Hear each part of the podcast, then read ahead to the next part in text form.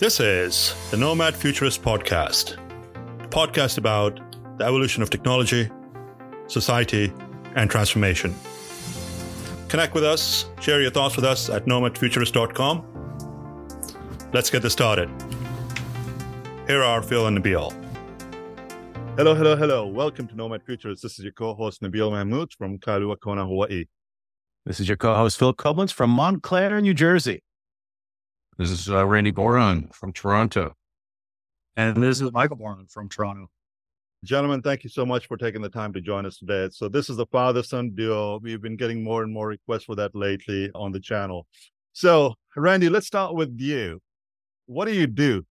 We help companies become efficient in their business processes and strategies as it relates to data centers. With Cushman and Wakefield, the roots of our organization are real estate very early on in my career, uh, focused on the data center industry, which has changed enormously through my career.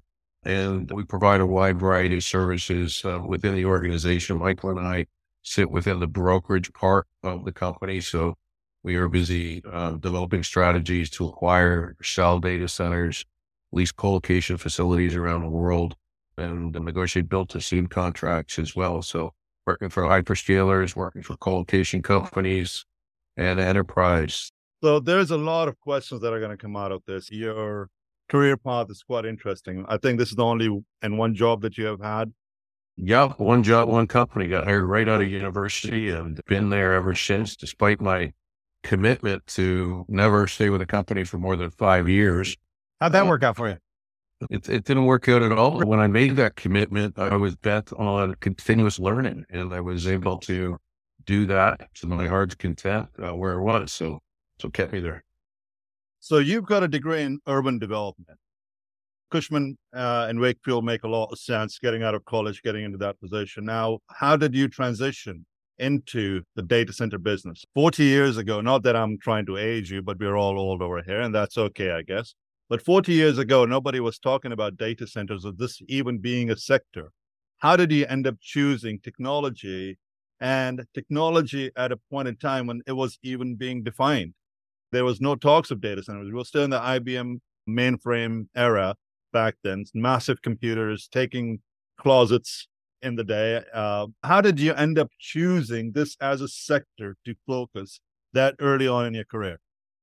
It's an interesting story. It certainly shows real estate specifically, which is an unusual thing in itself. And most people that I talk to they got into real estate by mistake.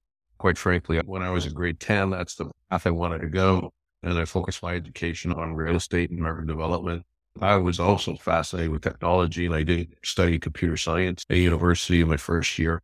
Uh, but it, I was hired right out of school to run the research department of our company uh, in the office leasing division. I fairly quickly got my broker's license, became a broker and I had the opportunity uh, very early on to uh, work with a company out of Denver who wanted to lease space in the Carrier Hotel and got to work with some terrific engineers. Uh, learned a lot about what they were doing, what the function was of, of all the equipment, how the infrastructure worked, how do we have to negotiate in a lease document to allow them to do what they needed to do with that infrastructure. And that was my first transaction. And that just led to another one, another one. And so a lot of the early on leasing I was doing was in the Carrier Hotel. And then shortly thereafter, the telecom industry started deregulating and, and booming. And so we were leasing telecom switches, which essentially are data centers. And we were doing that from coast to coast and growing with that business.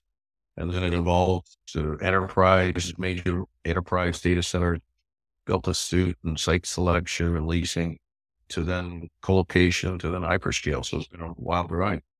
The fact that you chose real estate at such an early time, what led even to that this decision? Were, were your parents in real estate? Were you fascinated by leases as a child? Yeah, just I think real estate development was uh, my passion at the time. So I had a keen interest in it. Loved this sort of from design to finance side of it, learned more and more. But when I graduated, I really didn't know much about what real estate brokers did, and it wasn't part of our curriculum. So it was, it was another quick learning path from there. And then did you grow up in a city? I grew up in Toronto, and I went to school University of Western Ontario in London, just west of Toronto. So you've always been in kind of an urban environment. Yes, And then I have to imagine the apple doesn't fall far from the tree. Is that what led to you, Michael, entering uh, similarly to your dad, the real estate field, or was it by accident? we'll call it the apple doesn't fall far from the tree, but accidentally. I actually didn't mean to stay. When I first started out of university, I was like as a summer student looking for summer internships. And I started applying to a bunch. Had Randy look at my resume and he said, oh, I could use some help at the office. It would be some good experience for you. And that was also my like first entrance into the data center world as well was helping helping on the research side. So the data center practice. Real estate, I never thought I was going to go into that. I did finance, uh, BBA at Wilfrid Laurier. So I was kind of something on the business side, maybe something in finance, but real estate wasn't on the radar until I took that internship. And I think the data center piece is what kept me coming back. Do you, do you have any brothers and sisters? Hello, brother. A little brother? Is this going to be another future Cushman? Oh, he's a past Cushman. Yeah. Oh my God. So he came in and he was working on the team for a while. He got set up with one of us. I'm not sure which. Is he still invited to Thanksgiving? Yeah. So it's Either, it's either one, the Canadian or the American. All right. So were you exposed to data centers and technology and what was dad doing as you were growing up and uh, you, you're figuring out uh, your career path? A little bit. I know he told me a bit about it in high school, but I didn't really listen. But it was Stop, stop talking to me about all that boring stuff. At the time, you don't think it's important until like he's talking digital infrastructure. And at the time, I was just thinking about how does this relate to how quick my Xbox is? And that was about that. But then once you start getting into it, like deeper and deeper, you kind of realize that everything that we're doing right now, there's a physical footprint, there's an infrastructure that goes along with it in the background. It doesn't just, we aren't just magically speaking together right now. And that perspective, I think, really got me interested in this space. It drove a lot of projects and work that I actually did in business school as, as far as case studies were concerned. So if it wasn't a- for the Xbox and dad Yeah. trying to explain how the Xbox works over the network, you would not be a part of this industry, would you? Oh no, he needed to use Halo to get me interested. I It's- guess it worked for you, not for your brother. It worked for a little while. Do we have like a surprise guest? We should have a surprise guest so we can figure out which one of them he got fed up with. I can tell Randy knows the answer. He's not going to say yet. We should have had this one after hours, after a couple of drinks. Maybe we, we get the, the, the actual answer. It's an interesting dichotomy when you're getting into the data center space, like early on when it was just coming into its own. It was like the wild, wild west. You felt like a pioneer, and it was just like it wasn't mysterious because everyone was learning at the same time. So I think, Randy, for you, I imagine it was less difficult to kind of explain because like the internet came into being during your professional career. So you still could understand the life before digital times and now. And for you, Michael, when you were growing up, the internet just worked. So there was no reason for you to get exposed to that. It's not something that they taught you in primary school or middle school or high school or anything. You maybe learned technology broadly. I guess this question is to Randy. How much of just the fact that you were there when it all started, do you think led to you getting involved in it because you were kind of the young buck at the time that was willing to blaze that path and even respond to these weird telecom folks that, that were looking for space rather than having to feel intimidated by the technology overall? Yeah, it was all new. None of my colleagues had anything to do with it. They didn't understand it. As it turned out, I, I wasn't alone. There were in other major cities throughout North America and the world. There were other people that were similarly following the path as I was of doing their first data center deal 35 years ago and, and then becoming experts. And, and, and that's sort of the basis of the group that makes up our global data center advisory group. And people have been doing it for a long time. They got into it, doing one deal led to another, another. And we grew up cutting our teeth on the industry and it was so different when I started compared to what it is today. Everything about it was, was different. So the pace of change and the learning has just been very exciting throughout the journey. Was this even on the radar for Cushman and Wakefield that early on in your career? And how did you sell that internally for a market that's not even recognized as a market to become a significant part of your portfolio? It wasn't on the radar screen. No, I don't think anyone was consciously sort of saying let's jump in. It was too early on. It's still considered a relatively new asset class. Back then, it was sort of an anomaly, probably more than anything else. But my colleagues who were doing the same types of work you know, regions around the world. We were making top dollar. So our production was excellent and they supported us and let us do our thing. And, and we came together as an international group and uh, it's turned out very well. I guess it's easy to justify internally when they're making all that money. you don't have to spend a lot of time convincing anyone. Oh, yes, keep doing that. Whatever it is you're talking about, wires? Yes, yes, wires. keep doing that. So, Michael, going back to you, how much of a direction did you get from your dad to pick up a major going to school? I think quite a bit. I wasn't really sure the direction I wanted to go when I was picking schools. I got into Western for psychology. I was always interested in that. Was looking at applying for engineering or math degrees, but kind of talk with Randy and his suggestion was not sure what you want to do now, but there's element of business in almost every industry. So it was a great way to kind of keep my eyes and, and doors open for what opportunities might be out there. And yeah, it's worked out so far. It, the apple fell pretty close to the tree. So I've taken a, a little bit more advice from Randy over the years. Was uh, there anything else on the radar? Like besides being a part of this sector? I want to join a rock band, Dad. Or a rock band. Yeah, there you go. I kept coming every summer as a summer student to intern here. And it was a pretty easy choice to just continue working with Randy, continue working on the team. Like what was being built and like the data center practice was really starting to grow, take off even more than before with the growth of the industry. And I was happy to be a part of it, continue to help out. I'm not the longest serving member on your team yet, but uh, I'm close. If you count childhood, you've been on Randy's team for a long time. That's true. Uh, so, Michael, how has it been working for your dad? It's been great. I can't say that it's, it's always been easy, right? But I don't think it, it ever is when you're working with your father. Both have known each other my entire life. There's an entire era of his life you don't know. No, and it's interesting. Every once in a while, an old colleague of his will stop by and just say, like, did Randy ever tell you this story about the good old days at Cushman? good old days.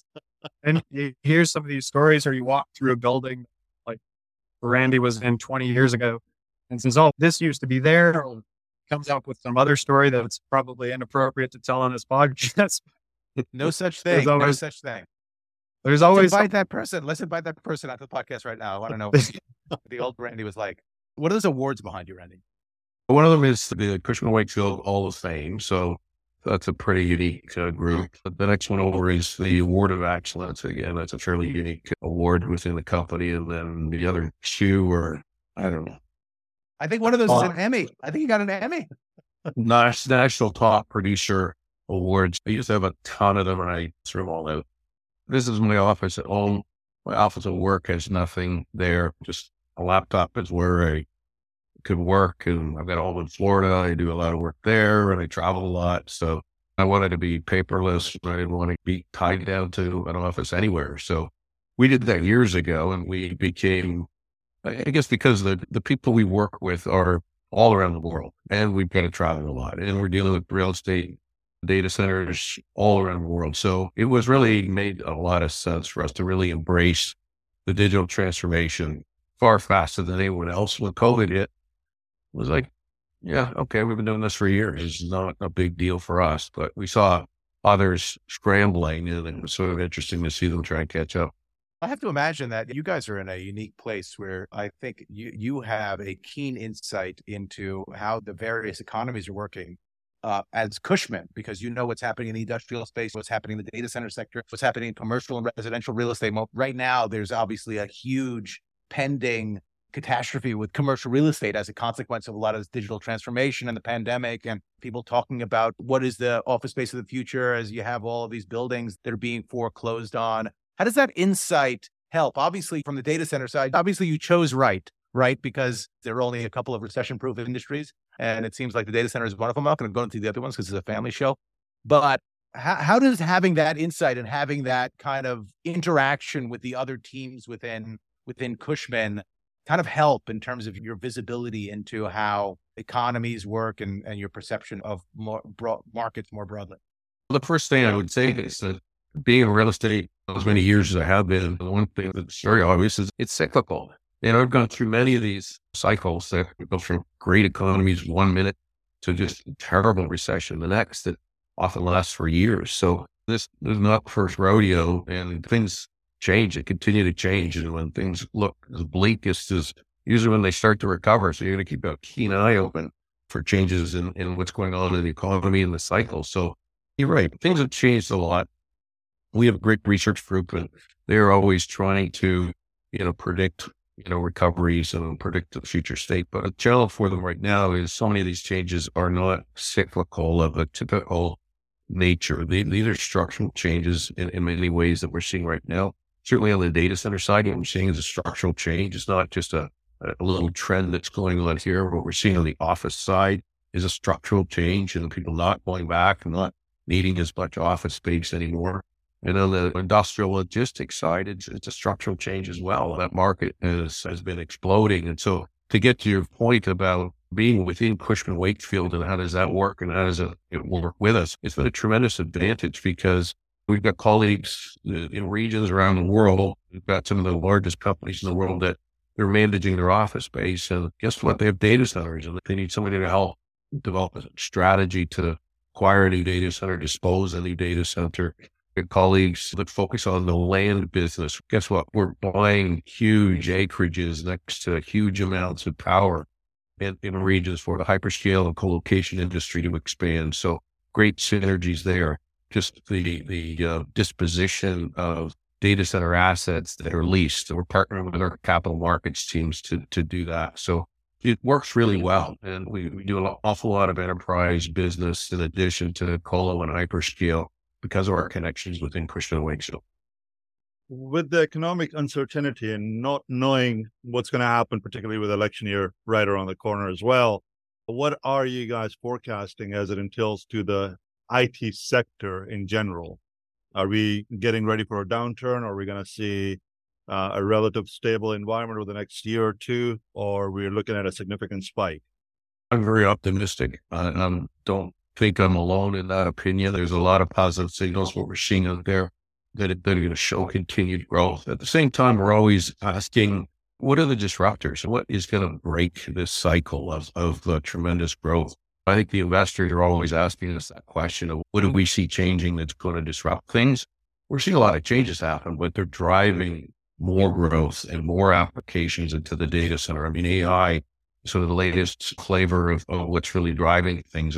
That has some unique dynamics from the density uh, requirements, the water cooling requirements, and, and the locations. So they, they don't have the same AZ type uh, requirements for locating within major cities. So it's what, what is it doing? That kind of change is disrupting the industry in a big way. The scale is getting rapidly much bigger. So small data centers, we're going to see go by the wayside pretty quickly. Low density data centers, ones that don't have a good sustainability story or metrics, are going to go by the wayside. So it's accelerating uh, obsolescence uh, within the stock of data centers that we have right now in every major city. And, and if you look at data centers as an asset class, you kind of look at them, look, how many do we have? How big are they? You start segmenting it by age or where are they? Almost all the data centers used to be in office buildings, right? Which was a little like jamming a square peg in a round hole. The, the uses didn't go together very well. And where they put the fuel, where they put the generators, how much riser space is there? It was always a very awkward build a very expensive, inefficient, risky build. But at the time, that's what we did. And now it's the, the business has grown so much that these applications are very very large, very industrial in nature, and, and we don't put them in office buildings very often anymore unless there's a real good reason. That's the thing. It, it's always been difficult to find that nuance. People look at the data center industry as one one type of deployment, when in reality there are probably four or five or six or ten different types of deployments for these types of opportunities. So yes, obviously, if you're doing an, a large scale AI workload, you're going to need to focus on areas where maybe connectivity isn't the most important thing. Obviously, cost of power and availability of power and acreage um, uh, for the supporting infrastructure is probably more important. But if you're looking for a deployment that is more focused on connectivity, you have to kind of go to where that connectivity exists, which tends to be more in those urban centers which just by virtue of logistics will probably end up being in some type of commercial real estate building and trying to understand those nuances and educate not necessarily the consumer people know what they need uh, when they're when they're looking for this space but i think making sure people are more like understand the nuance and the different applications of what the use cases are will help them recognize whether if they're sitting on an asset that they don't know what uh, a purpose for. If you're in a building in Manhattan, you probably shouldn't look to AI as your saving grace. It's probably not the right use case. That's not to say there's not a telecommunication or communications or data center or edge type of pop that may very well be a, an acceptable purpose for your site.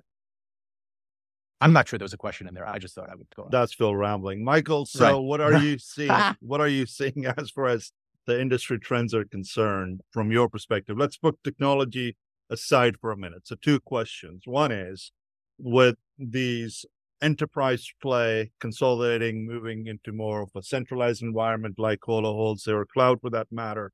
Are there certain areas that you're seeing a significant investment go in? And secondly, what are you seeing outside the primary markets like the Americas? What areas are the ones that are on your guys' radars? Yeah. So if we're looking at commercial real estate, the biggest trend is if you have office assets that are not performing, what do you do with them? Is there a way to lease them? Can you put enough money in them to make tenants want to come back? Or are you able to look at residential conversions or what other uses might be possible? We know a lot of owners right now are looking at lab uses. We get calls all the time with groups asking us if this office building or, or another office building could be a data center. 90% of the time, it probably doesn't have the right characteristics uh, to make that conversion, but we're always willing to have those conversations. For, for data centers, uh, I would say the, the trend is just going towards growth and where most of the requirements that we're seeing come to us now are they want 100 megawatts minimum. They want large pieces of land outside of the city with as much power and as much fiber activity as possible. And sometimes that's kind of tough to put together depending on the market. There's a lot of demands from the 3PLs, from industrial uses that are competing with that same amount of space. So it's driving up markets and uh, or prices in a lot of those core markets. And then for markets where we're seeing a lot of demand, there's growth globally. When it comes to the data center industry, Europe is having its own troubles filling requirements, partly because of the energy shortages and energy crises that they have ongoing. But there's a lot of demand for to get into Europe, acquire and build more space there. Asia and South America are also having a lot of additional interest these days. Our our data center group in, in South America has been very busy trying to find locations for hyperscalers these days. And we work very closely with our colleagues in, in EMEA because it's a lot of Canadian American companies that are going over there. And it's a lot of uh, European companies that are trying to land on North American shores as well. Is that a new trend, uh, Randy? Is that something that you saw in the early stages of growth also? Or have you seen the old adage of it's small world after all from Disney World? Are you seeing a lot more growth in other markets than you had, let's say, 15, 20 years ago? Yeah, it's such a capital intensive business that you got to remember 20, 30 years ago, the, these companies, even the ones that are very big now, they, they were struggling to get the cash to build the infrastructure that they needed. So they, they had to be selective, right? And they had to uh, be strategic about the markets they were picking and the scale that they were building and, and figure out how do I build something and, and preserve my capital and my design and my build and my land acquisition. And then what markets there do I go into? And then once I'm established, a, a, North American company, they're hitting the sort of key tier one markets in North America. And then suddenly they get to a certain size and a scale, they get another significant round of financing and they say, we can go global now.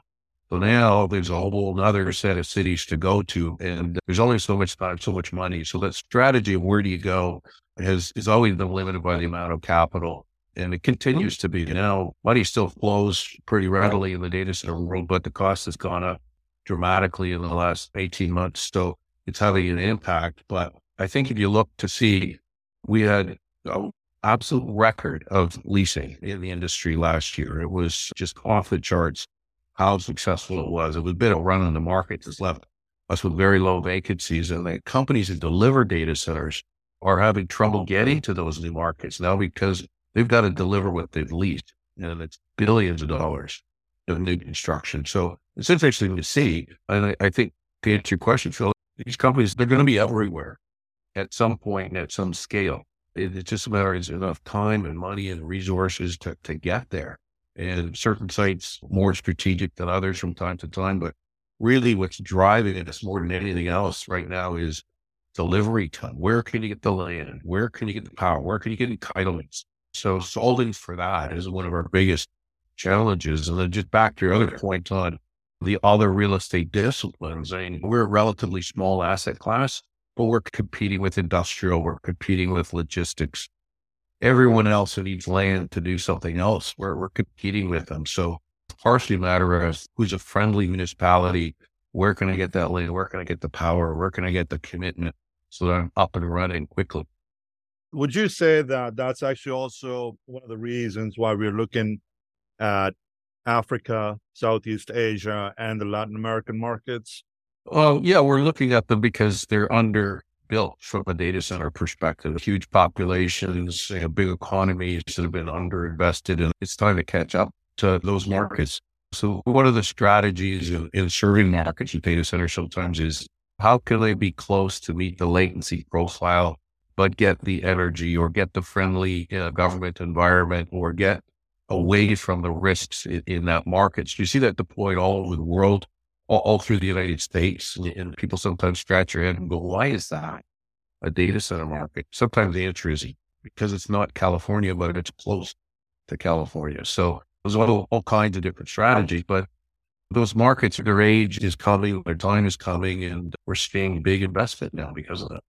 Michael, as someone that recently kind of entered this world, has it from listening to the way you're talking about it, I think people think of real estate brokers and as more contracts focused and just kind of putting a deal together and just like looking at a database and finding an available thing and just facilitating, right? But it, you hear so much more kind of depth from a technology standpoint, from an understanding your latency profiles. That's not what I think you would have envisioned as a real estate broker being focused on. Has any of that surprised you either in a positive or a negative way in terms of the kind of depth that you have to go into to kind of understand the way these sites and these deals are put together?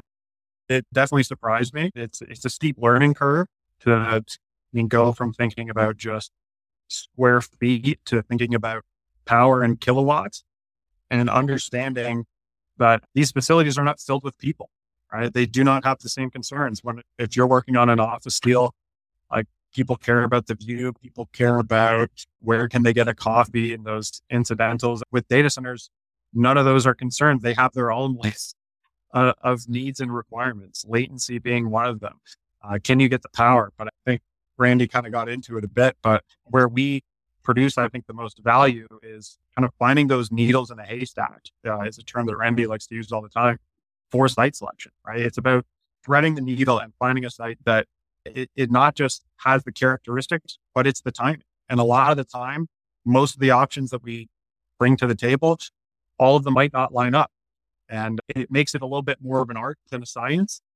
Getting out into the, into the market, pounding the payment, and making sure that you turn over every single stone so that your client gets all the information that they need. And we're able to uncover an off market solution that nobody else wants because we understand the fundamentals of what a data center needs, whether it's the power or the latency. We're working with distributors and multiple power distributors in multiple markets, understanding where they're investing so that we can get our client to the areas where this power is getting delivered before anybody else, right? So it's about building those strategies, building that knowledge base. And yeah, we still have our databases and we're able to pull those up and show our clients what we have, but it's a much different process than just office space. And not nearly as many people are doing it. Right. So I have Randy as a mentor and there's a few others in the group, but yeah, it's definitely its own niche within the industry. It's kind of a unique field for us in the way like there's just not many people that know real estate well and IT and mission critical infrastructure. It's kind of a unique group of skill sets, I think. And do we always want to know as much as we do about IT? No, but I, I think the answer that we kind of have to. We get brought into the room and we're, we're working on very, very important projects for the corporations we work with. They're, they're C level, board level decisions. If we get something wrong, there's, there's heads will roll. So this is the, the life and blood of these organizations. And so very high level, high visibility. And as a result of that, we've got all these different stakeholders at the table with us from finance to procurement to IT, real estate, and everybody's got a stake in a race and, and everybody's having a real close look at our shoulder. And we're sort of the ones that are quarterbacking, bringing everyone together for a business case that works, that everybody can agree to and spend the kind of money we're asking for all at the same time. It's not easy chore. I think that's what makes this industry very exciting and sexy. It's kind of interesting. Who gets the most exposure when it comes down to data centers or the technology? It's the technologists. It's the ones that are throwing out the application stack all day long, right? Make TikTok great. Who would have thought? But what you guys are doing are the basis of the entire data infrastructure industry and having that understanding of why people are doing what they're doing, what are technology trends, and how do you actually blend your play, which is really the real estate play, into the entire mix, whereby it's creating value to the end users and the shareholders. Randy, how is it having Michael work for you? It's interesting. I, I take it a little bit for granted because we've been doing it a long time and we work well together. But I tell you, people come up to me and they think it's the strangest thing. And, and people come up, I get two reactions. One would be, I can't believe you're working with your son. I could never do that. I would never want him around me in my work environment. So, so people they would never do it. And others who will say, that is the coolest thing. I would love to be able to work with my children. I'd love to find out a way to make that work. So for me, it's always been a, a pleasurable uh, environment. Michael's such a, a, wonderful gentleman, young man. He's very smart. He, he's the sort of like first generation that grew up everything digital. And I don't know if you've heard Julie Albright speak about children and iPads and she's fascinating stories. Digital natives. Digital native. Yeah. So that, that's Michael's world. He grew up in it. And because of that, I learned very early on that he thinks completely differently than I do. And so I might be able to come up with here's what I think the end result needs to be. But I learned very early on, I don't even dare try to tell him how to do it because I'll tell him one way and that'll turn out to be the slow, awkward way. And Michael will come up with an idea that I never even thought of, that I didn't even know existed, where he'll have a hundred times production done in a fraction of the time. And I, I, didn't even think about it. Like I didn't even know how he came up with it. And so that's exciting for me to learn, but I didn't let him go a part of being the parent and having that confidence in your kids and believing in their strengths and encourage them to come up with creative ideas and leveraging their exposure and experiences that they have had to streamline and build on what you know, right? It's extremely valuable because we kind of get stuck in our ways as we get older. It's not necessarily the ego, it's the comfort zone. This is what we know. This is what we have been doing for the last four or five decades of being in this sector and this is the easiest and quickest way. Yet we've got to be open to the next generation, passing the baton on to them. So kudos to you, Randy. I think that's a great secret and something that uh, we need to practice more often in our industry to encourage the younger generation to come into this place. Yeah. Well, one of the big uh, things we're debating these days is that with the new AI chips, high powered chips that we stack them up, we're getting to 80, 100 kW to a rack now. And bringing water cooling and figure out how's the infrastructure going to get to those densities. Well, I, I think Michael looks at us and laughs and he goes, when I was in high school, I built a chip cooled computer himself. And it, so he's, he sort of figured it out 10 years ago and we're all talking about it now. He was immersion cooling when he was 10 years old. Liquid cooling, uh, not immersion. Yeah. Given the fact that you guys work together so closely, do you find it difficult to separate the kind of professional relationship from the personal relationship? Like, in order to have personal time, you don't want to have family time as much because you spend so much time together already that maybe you won't vacation together. I'm not suggesting you would have vacation together anyway. You live in the same place and maybe it's not necessary. You're also adult. But um, do you find it difficult to separate the professional from the personal? No, I don't know why, but we don't. We get together a lot. We spend a lot of time together as a family as a whole. Like Sunday barbecues around our place is sort of the norm where we have not only immediate family, but parents, grandparents, friends, and cousins. And we have a big crew every Sunday, and we don't talk shop, but there, there's plenty of time we do talk about business. But when we're on personal time, we separate it. It's a balance, right? But I think there's just something so interesting about having a perspective where you understand each other's lives so well that typically in life, you need to have a, a, a group around you that that kind of understand what you're going through. And it sounds like you guys, you know, you have that with each other, which is incredibly valuable and, and unique. Yeah. Michael's very passionate about the business. He's always trying to solve problems and whether we're acquiring a site for a cloud company or solving a sustainability problem through heat exchange technology or reusable heat. He's, he's always working on those kinds of things and he works very hard at them. And his, you know, the clients he has and loves them for it. But I always got to pressure him to try and take more vacation time because he works too hard. Uh, get on that, Michael, right now before it gets way too complicated and overburdened. All right. So we're kind of coming to a tail end, and I've got a question for the two of you. Nuclear. Is that practical or pipe dream? And how is that affecting the data center play going forward? If you just look at the energy requirements that well, North America and mm-hmm. Europe currently require, it'll be hard to service it with just solar and wind. And nuclear is always kind of this this solution that's there that can produce a lot of power. And I think one of the other questions is like SMRs or larger nuclear facilities, right? And you saw how much power generation was being constructed in China a few years back when they were still building out their manufacturing industry as beyond data centers. I mean, manufacturing in a lot of ways is coming back to like North American market that growth, chip manufacturing. We're, we're seeing EV plants in Ontario that are taking 800 megawatts on their own, right? And that's an entire SMR right there. So I, I, think like nuclear is probably the most efficient way that we can fill that gap. It's a little bit more expensive, but the acreage that's required for solar, solar is a great solution, but there's some challenges in implementing it at the scale that we need right now. So I see nuclear as a must for not just the data center industry, but I think just our economies to continue to meet the power demands that we have. I'd love it to be a, a big scalable solution for us. It's, it's clean. It's proven. It's a sustainable solution. And the amount of generation that is going to be required is, is going to be absolutely off the chart. So I don't see the utilities. They, they certainly have failed in planning in regions around the world. And I don't fully appreciate why they all seem to have failed so badly. But somebody can maybe explain it to me one day, but uh, it's not getting any better, right? And I don't see an immediate solution for it getting better. It's only going to get worse. And uh, what my fear is, is all of these wonderful sustainability targets that we put in place are going to have to fall by the wayside if we don't solve the generation problem. And so that, that's a huge negative consequence that uh, we're faced with.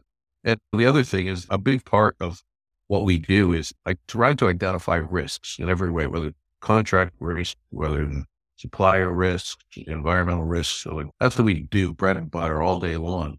There, there are some new risks related to the, the energy grids and supplies out there that are, are new to us in the industry, whereby like if you're a big data center provider, you're trying to be a good neighbor, but your well, community is browning out. What are you going to do? Are you going to turn your generators on or are you going to shut down? Surprisingly, we've seen a few last summer it started. We saw a few in Europe in California where data centers shut down. They didn't go on gens, they shut down. And to me, that's a scary thought that uh, we need to start thinking about. Indeed. Michael, growing up as a child and especially under the radar and influence of Randy and, and being successful, I think you're doing great and you've got a great career path ahead of you what are some of the key takeaways that you would tell your younger brother and or others that are thinking about data infrastructure as potentially a sector to join? I think the number one takeaway is work ethic. Number one thing Randy taught me as a kid growing up was it doesn't matter what you do, but you got to work hard for whatever it is you do. And he was a shining example of that. I remember like he would come to almost every one of my hockey games when I was growing up. No matter how busy he was, he would just sometimes he would still be watching, but he'd be on the phone sometimes. Right. And kind of seeing that and getting to experience that firsthand, I took that as a lesson. And again, like I didn't know I wanted to get into this industry. My background was more finance and business, but work ethic, working hard, learning on the job, trials by fire occasionally, right? But through hard work, you can solve a lot of problems. Randy, the same question to you. Of course, you have seen your son rise and shine. You've had a great career. Uh, what would you tell the younger generation to potentially explore information technology and data infrastructure as a sector of choice and a career path? There's some wonderful benefits to it. It's a really a relatively tight community. We interact with people around the world. We, we follow them from job to job as their careers grow. And so we've got a lot of friends in the business in the industry. Uh, I love the fact that it's tight. I love the fact that it, it's changing so quickly and we're being forced to adapt, forced to learn all the time, which to me is very exciting. It's very recession proof. There's a lot of investors want to put capital into the industry because of the growth rates and the stability of it and very sticky types of tenants, right? There, this is the mission critical heart and soul of the organizations. They don't just pick up and move. And as a matter of fact, when the economy gets rough and the employees go home, what companies do is they double down on digital transformation. They increase their spending. And we're seeing the benefits of that now. It's kind of interesting. I've always thought about two industries being recession proof food and alcohol. it's not bad to be the third one in the space, considering what is happening around the world. Gentlemen, thank you so much for taking the time to join us today. This has been absolutely phenomenal. Michael, uh, the best of luck in your career and advancements. I'm sure you're going to do well. And Randy, thank you for taking the time to join us today. It's been great. Pleasure. Thank you. Thank you. And it We'll sounds see like you we'll guys- see you guys in, in Toronto, yeah? Yes. Yeah, we'll see you there. Amazing. Wonderful. This has been great. Nothing lasts forever. Markets will come back, currencies will rebound, businesses will go on, and we will all move on. That could happen next week, next month, or next year. At Nomad Futurist, we're confident that those who prepare rather than panic will come out of this stronger. Thank you for joining us. This has been brought to you by Nomad Futurist. Check us online at nomadfuturist.org. And thank you for listening and subscribing, as well as your continued support.